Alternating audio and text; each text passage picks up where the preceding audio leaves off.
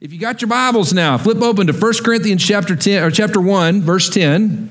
And then Acts chapter 3, we're going to start again in verse 1, going through our story of past the gate called beautiful. All right? Uh, uh, if you, as you're flipping that direction, our study today starts with this question Have you ever needed to be reminded of something very basic before? All right? Um, some of you in this room, many of you in this room are very, very intelligent people. And here's the deal you're so smart, a very simple problem sometimes can be way overthought. You don't have to raise your hand, all right? But how many of you would say, Yeah, I'm definitely definitely an overthinker, all right? I, I do it way too much. I could just do something very easy, and I forget sometimes just how simple certain things can be. Well, I've got a story to tell you uh, where I was reminded of how simple things sometimes can solve complicated solutions. And that happened back when I was a, uh, a freshman in high school. I was hanging out with our Sunday school teacher, a guy named John Earl. John Earl watches the uh, podcast from time to time. So, John, if you're watching, uh, you're getting your shout out today. Mr. Earl was one of the greatest Sunday school teachers ever, and uh, he worked in IT support back in the late 90s. All right, so I want you to think back. Some of you are in IT now. Think back to IT in the late 90s. Uh, this would have been like 1996, 1997 when he and I went on this call. Uh, but uh, Mr. O was IT support back then. That was back when, do you remember the loud screeching modem? How many of you remember the screeching modem? Raise your hand. There you go. Okay, screech. The rest of you are young. Okay, so well done. Well done for you. Okay. Anyway, the screeching modem was the worst. You had to listen to this before you could ever connect to the internet. I still am not sure exactly uh, what those sounds were doing. It might have been a psychological test on the world. I don't know. But anyway, you had to listen to this crazy sound, and then it would connect to the internet, and uh, and then all this fun stuff. Well, anyway, Mr. Earl works for this company. And uh, as IT support back then for a group that was just learning how to use the internet, Mr. Earl said I, I, would have to go out on calls. Well, anyway, he got a call one time from Spring Lake, Texas, okay? In fact, it was a house just outside of Spring Lake, Texas. Their high school, is the community is so small, the high school is Spring Lake Earth. There is an Earth, Texas, believe it or not. Great people from Earth. Northern part of Texas and Spring Lake's little town. You know where Spring Lake is, all right? Spring Lake, good place, about two hours from Lubbock, uh, two hours hours drive. And so Mr. Earl said, for the, uh, for the sake of discipleship, he said, let's make the drive together. We'll drive up. I'll do this IT call, this IT visit, and then we'll drive back and uh, uh, have four hours in the car together just to talk about Jesus. And so it was awesome. I loved the experience of getting to do that. And so I remember asking Mr. Earl, I said, so what is it that usually, usually these calls are for? And he goes, oh, you don't want to know. And I was like, are they like really complicated issues? Do you have to take the person's computer apart, you know, take apart their, their uh, the wiring in their walls? And he goes, not usually.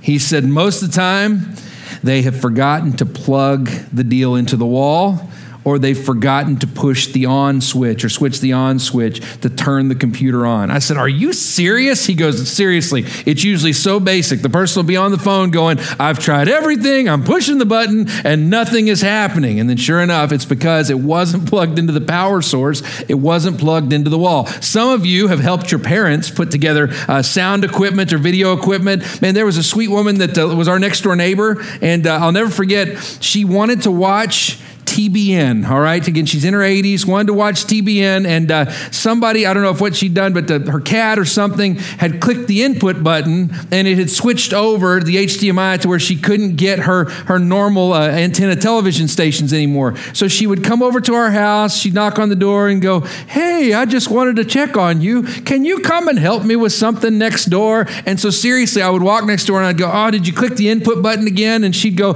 I don't know, but my TV just doesn't work. And I'm serious. I would walk up, push the input button two times. It would be back on her precious TBN, right, so that she could watch it during the day. And I'm telling you, this sweet woman would then take a $20 bill and try to slip it into my hand because she was so grateful that I had pushed the button. I said, ma'am, if this ever happens, you can always just come next door. And her eyesight wasn't very good, so I would take the $20 and I would just leave it on the counter so that she could find it eventually. But I'm telling you, it was so simple but it can be life and it can be transforming. It can be something that changes the entire flow of your day, whether it's pushing the input button, making sure the computer's plugged in, or clicking the on switch. Sometimes we need to be reminded of the basics because we are overthinking it. We're thinking past it and missing what's really important. In 1 Corinthians chapter 1, verses 10 through 17, we get a good description here of a church that forgets the basics and then we are reminded what those basics are. Look at what happens in 1 Corinthians chapter 1, starting in verse 10. These, by the way, uh, are the verses we've been studying in our men's study on Wednesday mornings, but I wanted to share this with you today.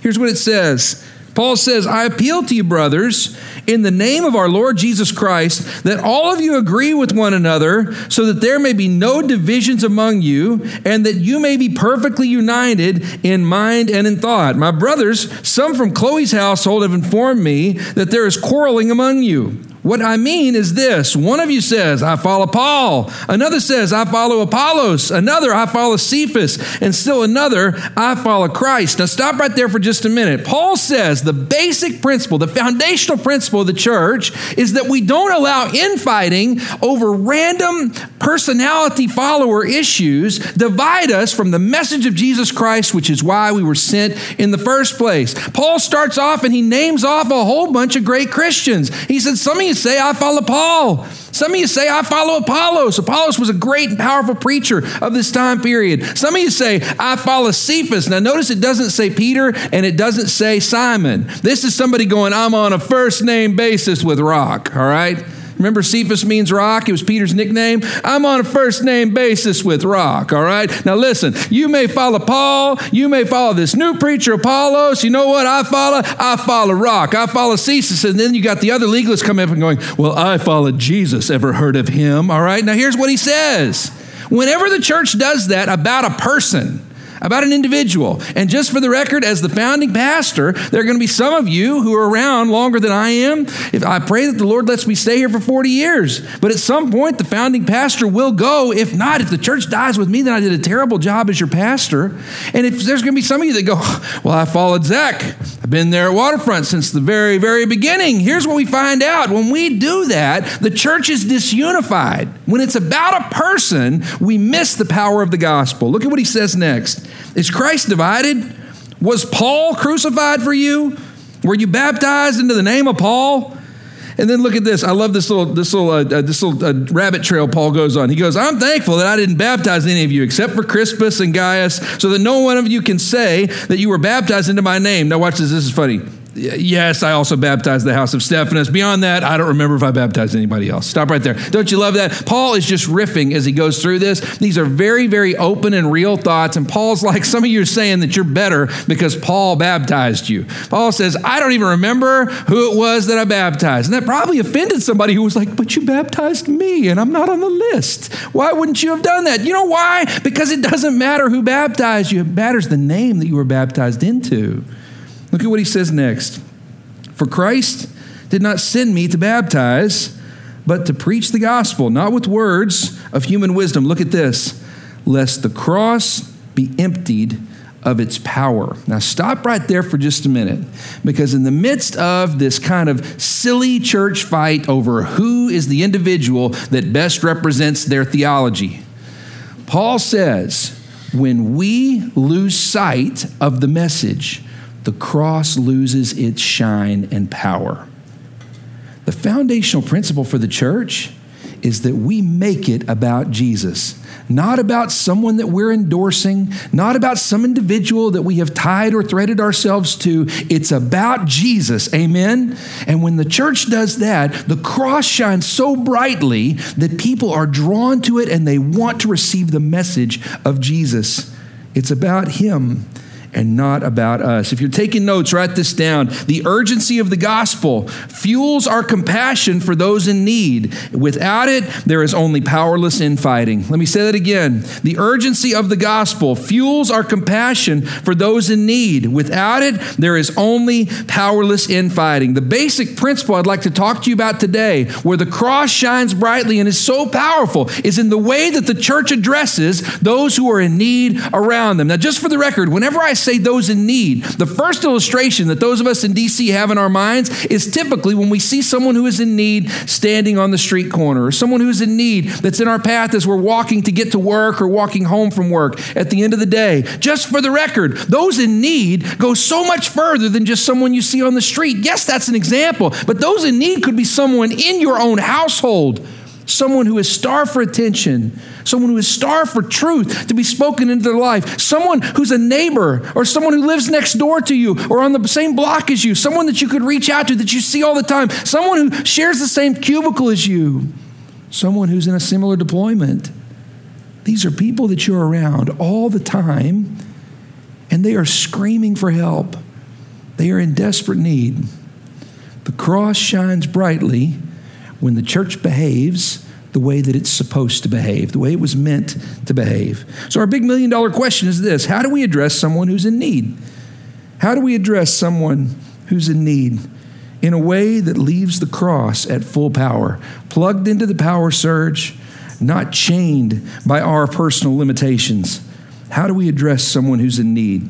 We get a template for that in Acts chapter 3. So flip over to Acts chapter 3. We'll jump back into our story of Past the Gate Called Beautiful, the story of Peter, John, and the man born lame. Look at what happens.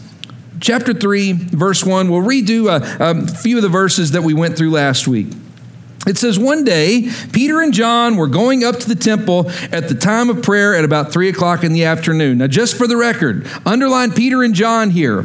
Peter and John are the heads of Christendom at this point. They are, they are the, uh, the tip top as far as that's concerned. The reason this is important is because um, 3,000 have been added to the number that are attending their services in the chapter previous to this. Uh, Peter and John have got plenty to do. Not only that, because of the way it happened in the public square, the gospel is now going to the ends of the earth and they don't even realize it yet. They are very, very busy and they're trying to disciple as many people as possible. So these are guys at the top of the food chain spiritually and theologically, and they've got a lot going on. But look at what they do. Verse 2 it says, Now a man crippled from birth was being carried to the gate called Beautiful, where he was put every day to beg from those going into the temple courts. And when he saw Peter and John about to enter, he asked them for money. And Peter looked straight at him, as did John. And then Peter said, Look at us. So the man gave them his full attention, expecting to get something from them. Stop right there for just a minute. Those are the verses we studied last week. Peter and John, even though they're busy, on their way to the temple, as the celebrities walking in, the head of Christendom at this point, as they're walking in, all of a sudden they see right next to the gate called Beautiful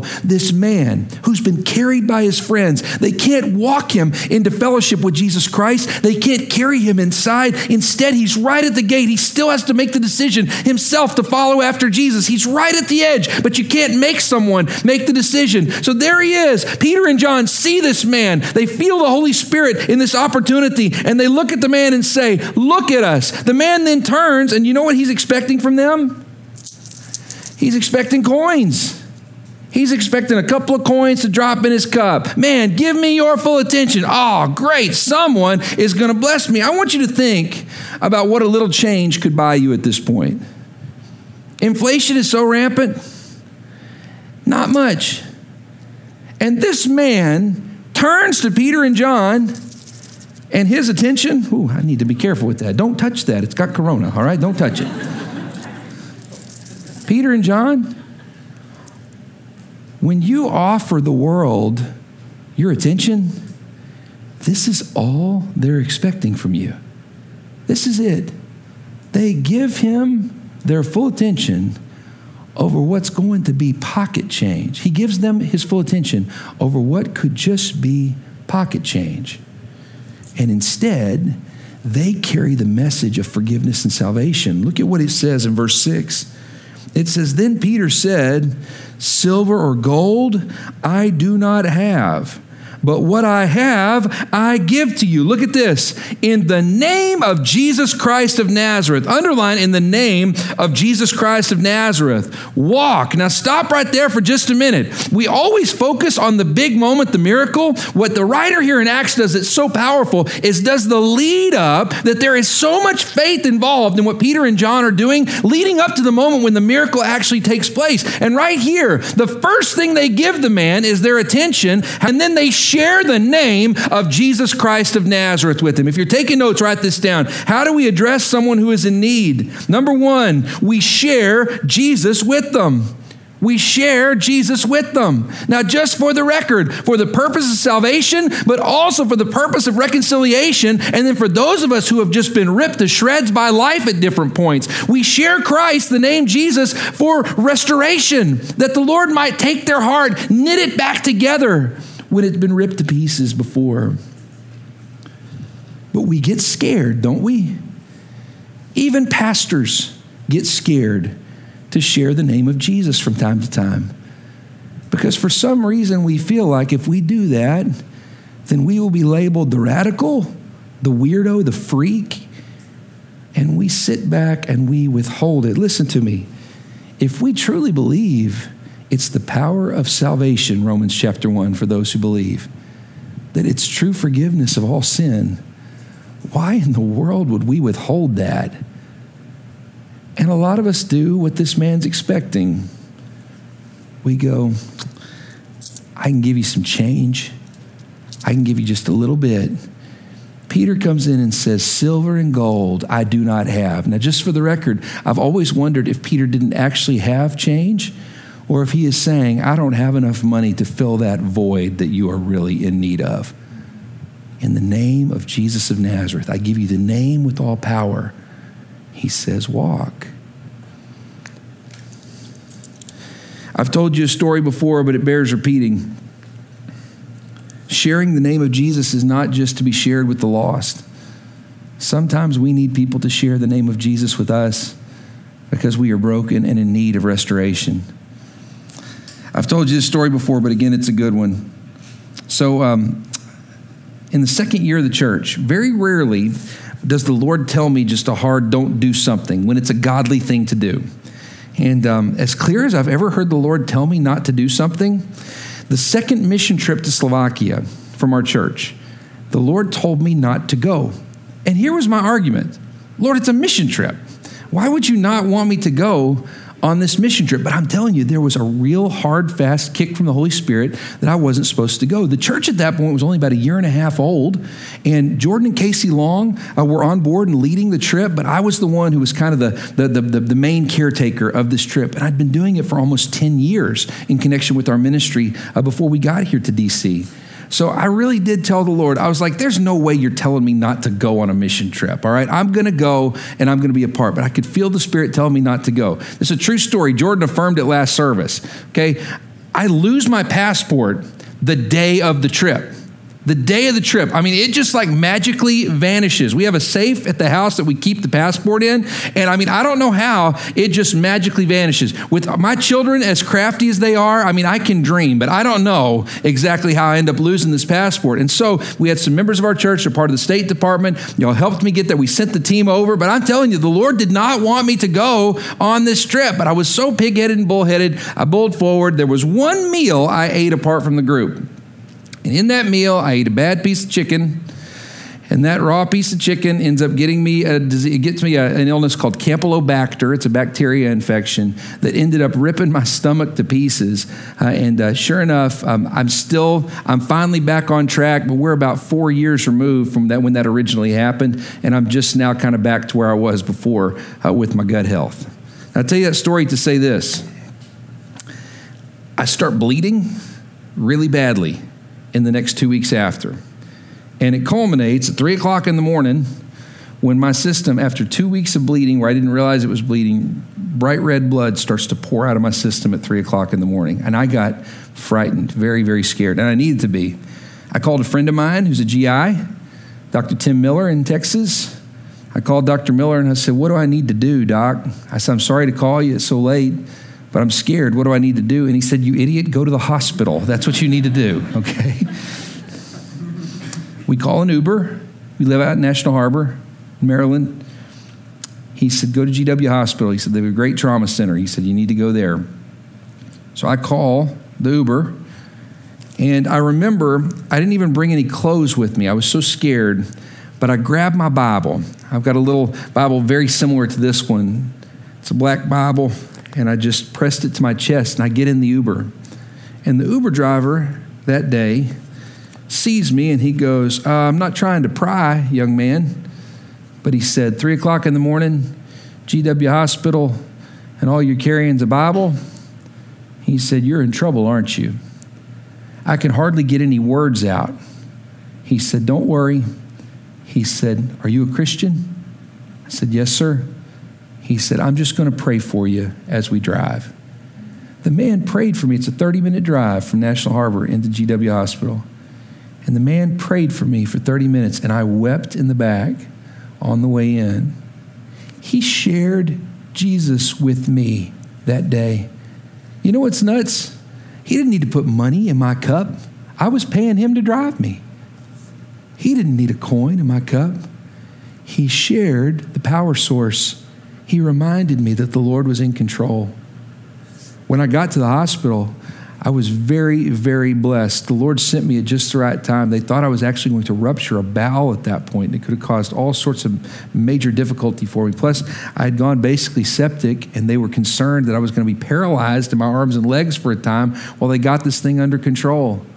The Lord was so good to send that man to pray for me, to allow Dr. Miller to answer his phone at 3 o'clock in the morning when we truly are in need and those around us are hurting, they need Jesus. There are other things that we need physically and emotionally, but to plug into Jesus is to plug into the power source. Why do we always want to meet the other needs before that one? I think because we're afraid of what will happen, that people will judge us if we offer up that name. That name is power. That name is where the Lord is the one who then can take control of the situation, and the miraculous is made visible to the world around us. Sometimes people have shared Jesus with me, and then there have been other times the Lord has called me to share Jesus with others. One of my favorite restaurants over here that closed in the middle of the pandemic, been open for a long time, was Gordon Biersch up here on the corner. Used to love Gordon Biersch, and uh, uh, honestly, the cheese curds, whew, it was delicious. And they would come out with this sauce. It was like a bacon sauce. It was like just straight bacon grease. You just dip those cheese curds into. It was fantastic. All right. Anyway, all that to say, um, we used to go there all the time because it was a big restaurant, biggest restaurant in the neighborhood. And so when we'd have mission teams come in from out of town in the beginning, that was the restaurant we always took them to. And one afternoon, there was a law student here in town, member of our church ask if, or attender at our church and ask if we would get together and then just talk about a few things. Really, really smart, sharp young man. We go and we sit at Gordon Biersch together in one of the little booths on the side. And I'll never forget, he's telling me about family hurt, about church hurt, about some things he's navigated. And all of a sudden, I can feel it in my gut. The Spirit is calling me, share Jesus with him, give him an opportunity to be saved. And you know what I did? I argued with God in my head while I was talking to that young man. Have you ever argued while somebody else is talking to you, argued with God? Some of you are like, yes, right now, I'm doing that, all right? I'm sitting there and I'm like, Lord, I'm a pastor if he wants to be saved, he'll ask me. What a foolish thing for any believer to think. If he wants to make a decision, he'll ask me. And I can feel the Spirit saying, just share it. Share the name Jesus. Offer him an opportunity to be saved. And I'm like, what's he going to do? Pray right here in the middle of the restaurant to get saved? Is that what's going to happen? That's what happened in the middle of Gordon Biersch. He shares his story, and I go, young man, you just want to be saved? Is that what you need? Is a moment where you choose Jesus Christ as your Lord and Savior? You receive salvation and the forgiveness of your sins, where you cross over in our story, where you pass the gate called beautiful for the very first time to come in fellowship with God and fellowship with other believers? Is that what you want? And right there, he says, Yes. The tears begin to flow. And right there in that booth in Gordon Biersch, whatever they turn that thing into, we've heard it might even be like a bookie spot out here for people to make bets. I will still see it as a spiritual monument where I finally said yes, and that man's eternity was different. Whatever happens in his life moving forward, that moment, that monumental moment in Gordon Biersch will always be there. In the name of Jesus, there is power. Now, just for the record, there's a great saying. And I'm telling you, it's not scripture, but it's a good saying that a lot of you have been taught since the beginning. Preach the gospel, and if necessary, use words. Can I tell you, that that is a false statement. It's good, but it's not fully correct. The gospel requires you to share it with words. Now, that does not let you off the hook from living it, and we're going to talk about that in just a minute. But you must share the name Jesus. If we don't, it's cruel. If we don't, we empty the cross of its power. We've got to come to a point where when we share the love of Christ with someone that we are willing to speak his name at the same time. In the name of Jesus there is power. What we do instead and we're doing it all over society right now is we're real good at putting coins in the cup because it makes us feel like we did something to address the issue. But there's no power in pocket change. Do you hear me? If you're taking notes, write this down. And some of you may need to hear this today. Money will never fill the void. Let me say it again. Money will never fill the void. Money will fuel the fire for a time, but it cannot be consumed, or it cannot be ever, it, the, the money will always be consumed. It will never fill our needs. Just for the record, Philippians chapter 4, verse 19 is a fantastic verse to memorize if you need a little motivation to move forward. Look at Philippians chapter 4. And now let's look at verse 19. Here's what it says Paul writes, Philippians 4, verse 19. He writes, And my God will meet all of your needs according to his riches in Christ Jesus. God is the power source. When we plug into him, he takes care of everything. Our eyes are opened that he is the one providing for us and doing all good things. It begs the question when is the last time that you shared Jesus? When is the last time that you shared Jesus when you spoke his name so that others could plug into the power source. For some, it's so they can be saved, like the moment at Gordon Biersch. For some, it's so they can be restored because they're in a moment like I was in the back of the Uber. And for some, it might be so they could be reconciled so that the Lord could bring them back in fellowship. And speaking his name unearths a treasure trove of experiences that they have had leading up to their interaction with you when they remember who they are in Christ. Let's keep moving. Now look at Acts chapter 3, verse 7. This is crazy. Look at what happens. They offer him the name Jesus. And now, verse 7, look at this taking him by the right hand. Underline and taking him by the right hand. He helped him up, and instantly the man's feet and ankles became strong. Now, stop right there for just a minute. Watch this. In the beginning, Peter has still not seen the man miraculously healed. He stops by giving him his full attention. He speaks the name of Jesus unto him. He tells him, The Lord desires to make you whole. And then he offers him his right hand. Now, just for the record, right hand here is symbolic of primary objective. All of his energy, all of his focus in eyes, in words, in action, everything is focused on the Lord doing something in this man's life. It's an illustration of just how much faith Peter has in this circumstance. He reaches out and says, I will be a part of your restoration. I'm going to be a part of what's taking place here in your life. If you're taking notes, how do we address someone who's in need? Number one, we share Jesus. And number two, we offer your, you offer your hands. You offer your hands. Now, just for the record, right now, we're told to live like this. I'm not telling you to Rudy Gobert, okay, of the Utah Jazz to go and to touch all the microphones so that you can prove that there really is no corona. That's not what we're saying here. The world has told you, and we watch it right now in the neighborhood. Someone who's older falls over because the wind is blowing them over, and you sit there and you go, Should I do something? Should I help? Should I come forward? Should I do this or should I do that? Can I just tell you, read through Scripture. Our hands belong to God, they belong to Him. Don't be foolish. Don't be idiotic. Don't touch the microphone. Don't, don't, uh, don't tempt fate. Don't tempt uh, something awful to happen around you. Don't be foolish. But if you're living with your hands behind your back, going, well, I guess I'll go back to service and helping people in a year and a half, once it's safe and we're all vaccinated, if that's you, then you've missed your calling and the devil's got you right where he wants you. There are creative ways that you can help in the world around you. Don't be foolish, but don't feel like you just have a license right now to do nothing. The gospel is emptied of its power when we don't speak the name Jesus. But the gospel, the cross, is emptied of its power when good people also do nothing when those around them are in desperate physical and emotional and spiritual need. If you're taking notes, a little quote here for you. The gospel is designed to be illustrated by our actions. The gospel is designed to be illustrated by our actions. When it comes to the world around us, we kind of treat service of others kind of like a dirty diaper. You ever been around a dirty diaper before? I got something I'm really excited to tell you. Okay, Zeke, our youngest, he's our last child. As far as as far as uh, as far as uh, as far as it goes, uh, as far as we know anyway. Okay, Zeke's our last child, last playing child, and so he's two, almost three. We're about to start the potty training stretch. Guys, I am in the final months of changing stinky diapers, all right?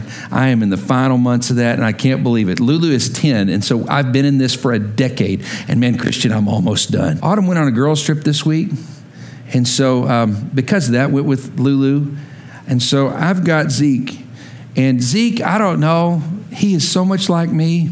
I mean, Zeke Zeke is one where, I mean, his diapers for some reason are twice as stinky as the other three combined. I don't know what it is, okay? Uh, in fact, I do know a little bit what it is. Autumn left town this week and he ate dad food all week this week. And so I, I put it on myself just a little bit. And so, um, all that to say, those diapers are like nuclear material. I mean, you bring out the tongs, you know what I mean? Kind of lift it out like this, two fingers, keep it at a distance. And if there was ever a good reason for wearing masks, it's changing diapers, all right? I'm just telling you. And so you got the you got the COVID mask on and you're making sure that you try to get that thing away as quickly as possible. That's how a lot of us treat the world in need around us. And just for the record, it went from this that is already awful to uh, my hands are tied. I'm trying to save your life. I can't do anything to help you. Do you realize what we've done there? We've emptied the cross of its power. I'm not telling you to be foolish. I'm telling you to be creative and smart and find a way to let your hands to Almighty God. One of my favorite movies of all time is a movie called City Slickers, okay? Billy Crystal from back in the day. One of my favorite movies, just for the record. It's got atrocious language in it, some questionable content. Please do not go home and watch it and say, My pastor wanted me to watch this for a great spiritual experience today. No, I'm just being honest with you. It's one of my favorite movies. I've loved it since I was a kid. It was extra special because I turned 39 on Thursday and the movie is about Billy Crystal's 39th birthday. And so um, it was extra special through this stretch. In fact, my mom and my brother and sister, knowing I love the movie, for my birthday present this year, they bought me a poster autographed, uh, a City Slickers poster autographed by Billy Crystal. That was their gift to me this year. It was a really good, that was a really good present. There's a scene in the movie where Jack Palance, the old cowboy, and Billy Crystal are by themselves on the trail. And remember, Billy Crystal's the city slicker. He's the one who's, who's, uh, who doesn't really understand the, uh, the, uh, the Western culture. And then Jack Palance is like, you know, the Western person of Western people, right? He's the, he's the, he's the embodiment of the Marlboro man, you know? And so again, um, they're on the trail and there's a, a, cow that's about to give birth, a heifer that's about to give birth to a calf. And so um, the calf is turned around backwards and the old cowboy says, I'm going to hold the heifer. And Billy, you're going to have to, or whatever the Mitch, the character, he says, you're going to have to reach in and pull the calf out and uh, help uh, help the uh, heifer give birth. And at that point, Billy Crystal is like, "You want me to what?" And he goes, "I've got to hold the head, and you've got to reach in and do this. Otherwise, the the uh, heifer's going to kick you and kill you, and then I got to haul all of you back there." And so Billy Crystal's like, "All right, fine." And you watch him. He gets behind and he sticks his whole hand in to try to get that cow out. I mean, he is elbow deep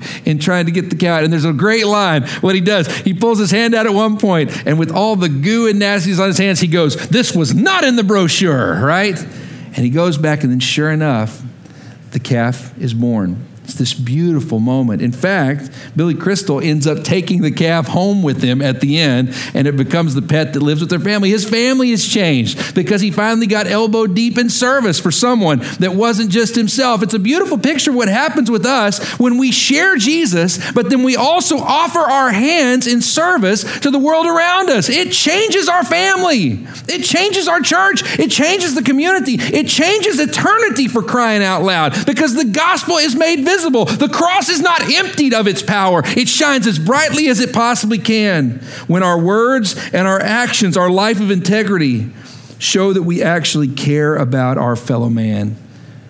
It begs the question when is the last time you selflessly offered your hands? When is the last time you selflessly offered your hands? If you're the person right now who's watching online or who's here in the room and goes, Well, the pastor's telling us to break quarantine, no, you aren't listening. Find a creative way to be the hands of Jesus Christ to the broken world around you. There are ways to safely and in accordance with the law do that. But to do this, my hands are tied. Sorry, just go ahead and flounder. Just go ahead. It's like seeing somebody flailing in the water and going, just go ahead and drown. It's the law. Just go ahead and drown. I wish I could help you. The world looks at us, and in those moments, the cross is very dull. They need to see it in our lives, what they've heard from our mouths. Now, look at what happens next in Acts chapter 3, verses 8 through 10. Some great verses here. Look at this. It says in verse 8 So the man jumps to his feet and he began to walk. Look at this. Then he went with them. Underline, he went with them. The work of Peter and John is not done here. Then he went with them into the temple courts, walking and jumping and praising God. And when all the people saw him walking and praising God, they recognized him as the man who used to sit begging at the temple gate called Beautiful. And they were filled with wonder and amazement at what had happened to him. Now, notice this. Remember, Peter and John go through, they see the man. They go, Man, look at us. Give us your full attention. He turns, gives them their full attention. They then share the name of Jesus. In the name of Jesus of Nazareth, stand up and walk. Walk with us. All of a sudden, the man then offered, Peter offers his right hand. Man, his full attention jumps up to his feet. The man is celebrating. And at that point, it says that Peter and John, the heads of Christendom, the leader of leaders in this passage, that they walk with him inside. What if the passage went this way? There you go, man. You're a miracle. I'll see you in heaven. That's what a lot of us do. You're very busy. You're very important. And you share the name. You might even offer your hands for a few brief moments. But discipleship, hospitality, kindness, to bring the man into the fold so that he can find fellowship with other believers is a powerful, powerful thing. If you're taking notes, write this down. How do we address someone who is in need? Number one, we share Jesus. Number two, we offer our hands. And number three, we walk with them. We walk with them. Peter and John walk inside with him because they know for him to get assimilated into the group, for him to become a part of the fellowship, that people are going to need to hear his story. And they walk alongside him. After decades in church work, and four and a half years working at the finest restaurant in America, Red Lobster, all right? Any pastor or restaurant owner will tell you the first few moments of someone connecting in fellowship is incredibly important. To walk in and to feel like they have given their life to something, or in the case of a restaurant, given their money or their special occasion to something where they actually matter and their story is heard, is incredibly important.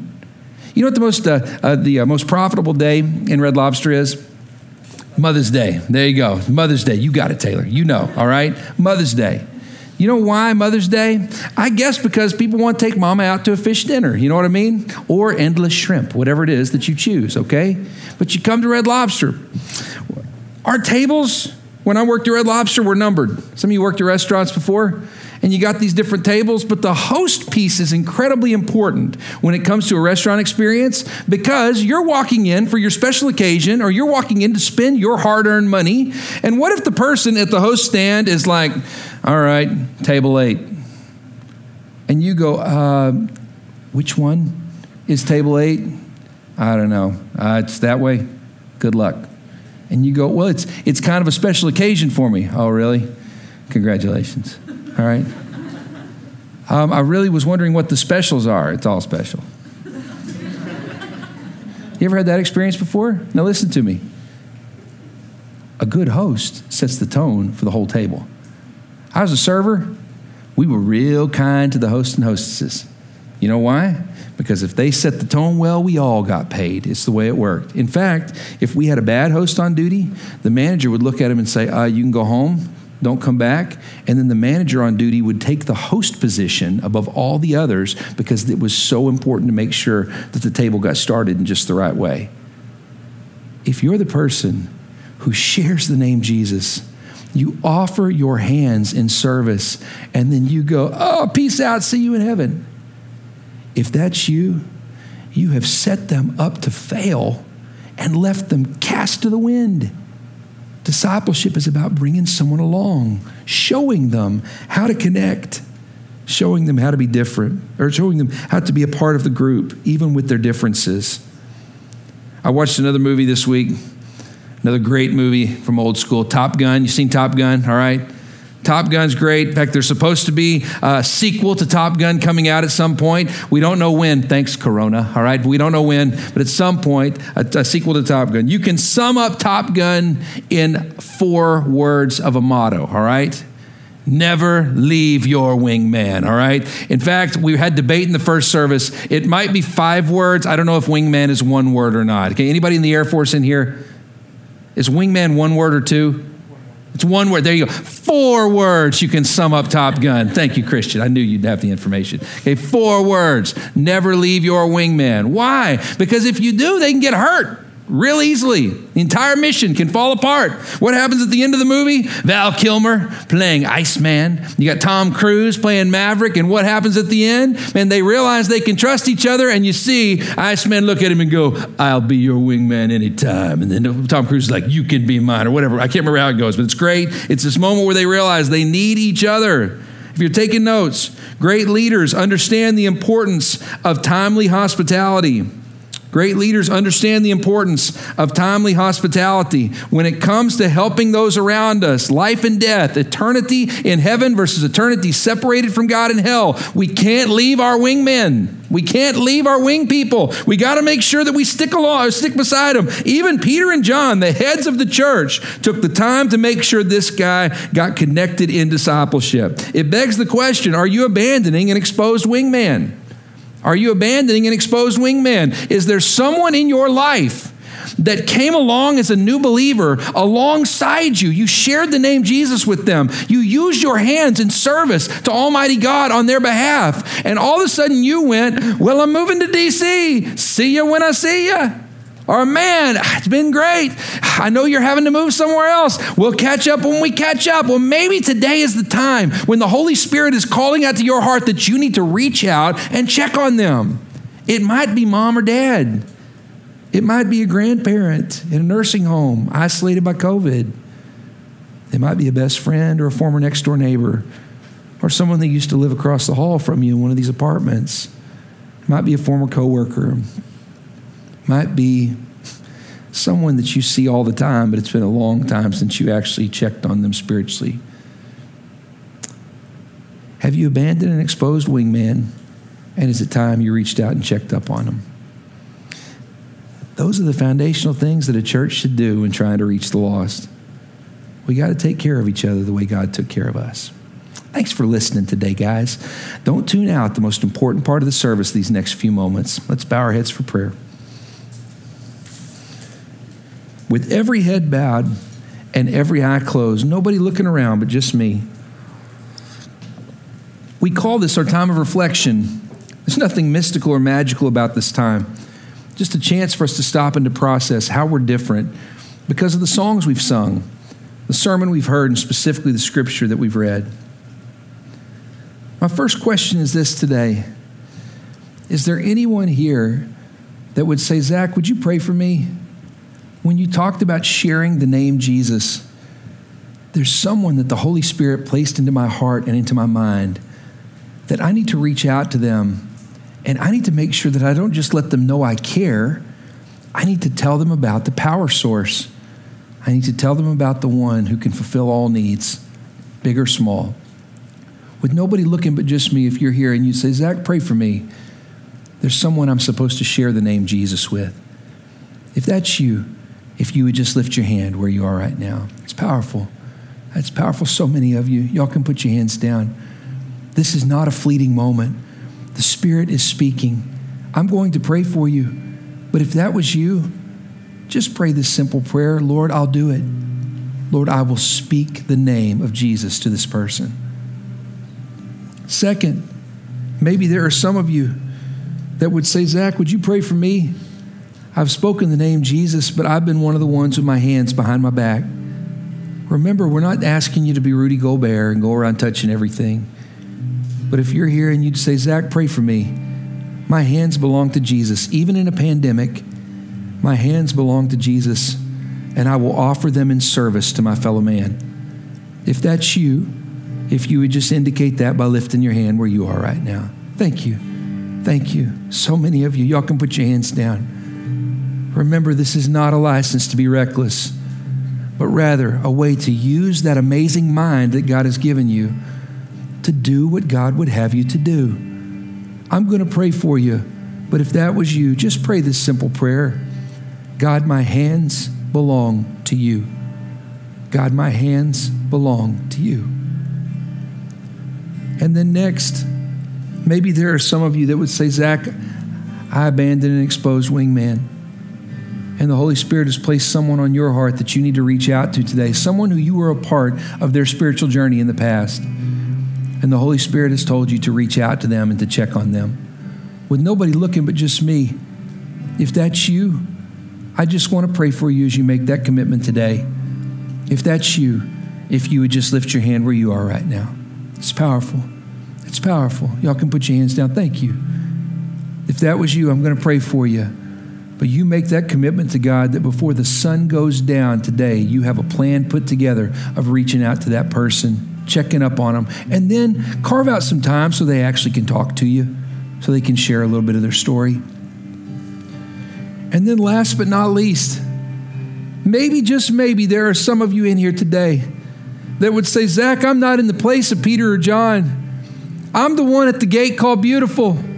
I'm the one who's broken today, who has never walked through the gate, who has never enter into, entered into fellowship with Jesus Christ or believing in Him, who's never entered into fellowship with other believers. But today, right here, right now, I am choosing to believe in Jesus Christ for the very, very first time. I am ready to step through the gate and I am ready to trust Jesus for forgiveness, for salvation, for eternity.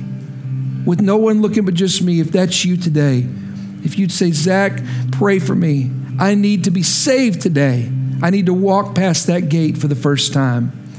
If that's you, if you would just lift your hand where you are right now. I see you. I see it's the most important decision you'll ever make. If that's you, you can put your hand down. I'm going to ask my friend Christian if you'd go stand at the back by the door, just go stand right back there.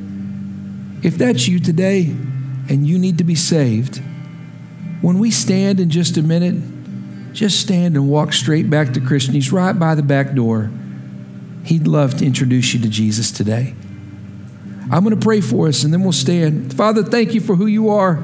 Thank you so much for the way that we've gotten to study this story today. And Lord, we thank you that the Spirit is stirring, that we need to speak the name of Jesus. Lord, I pray that you would stir in our hearts that we would be people of integrity, but Lord, that we would also have the courage to step out and to share your name with the world around us. And when we speak your name, there is power.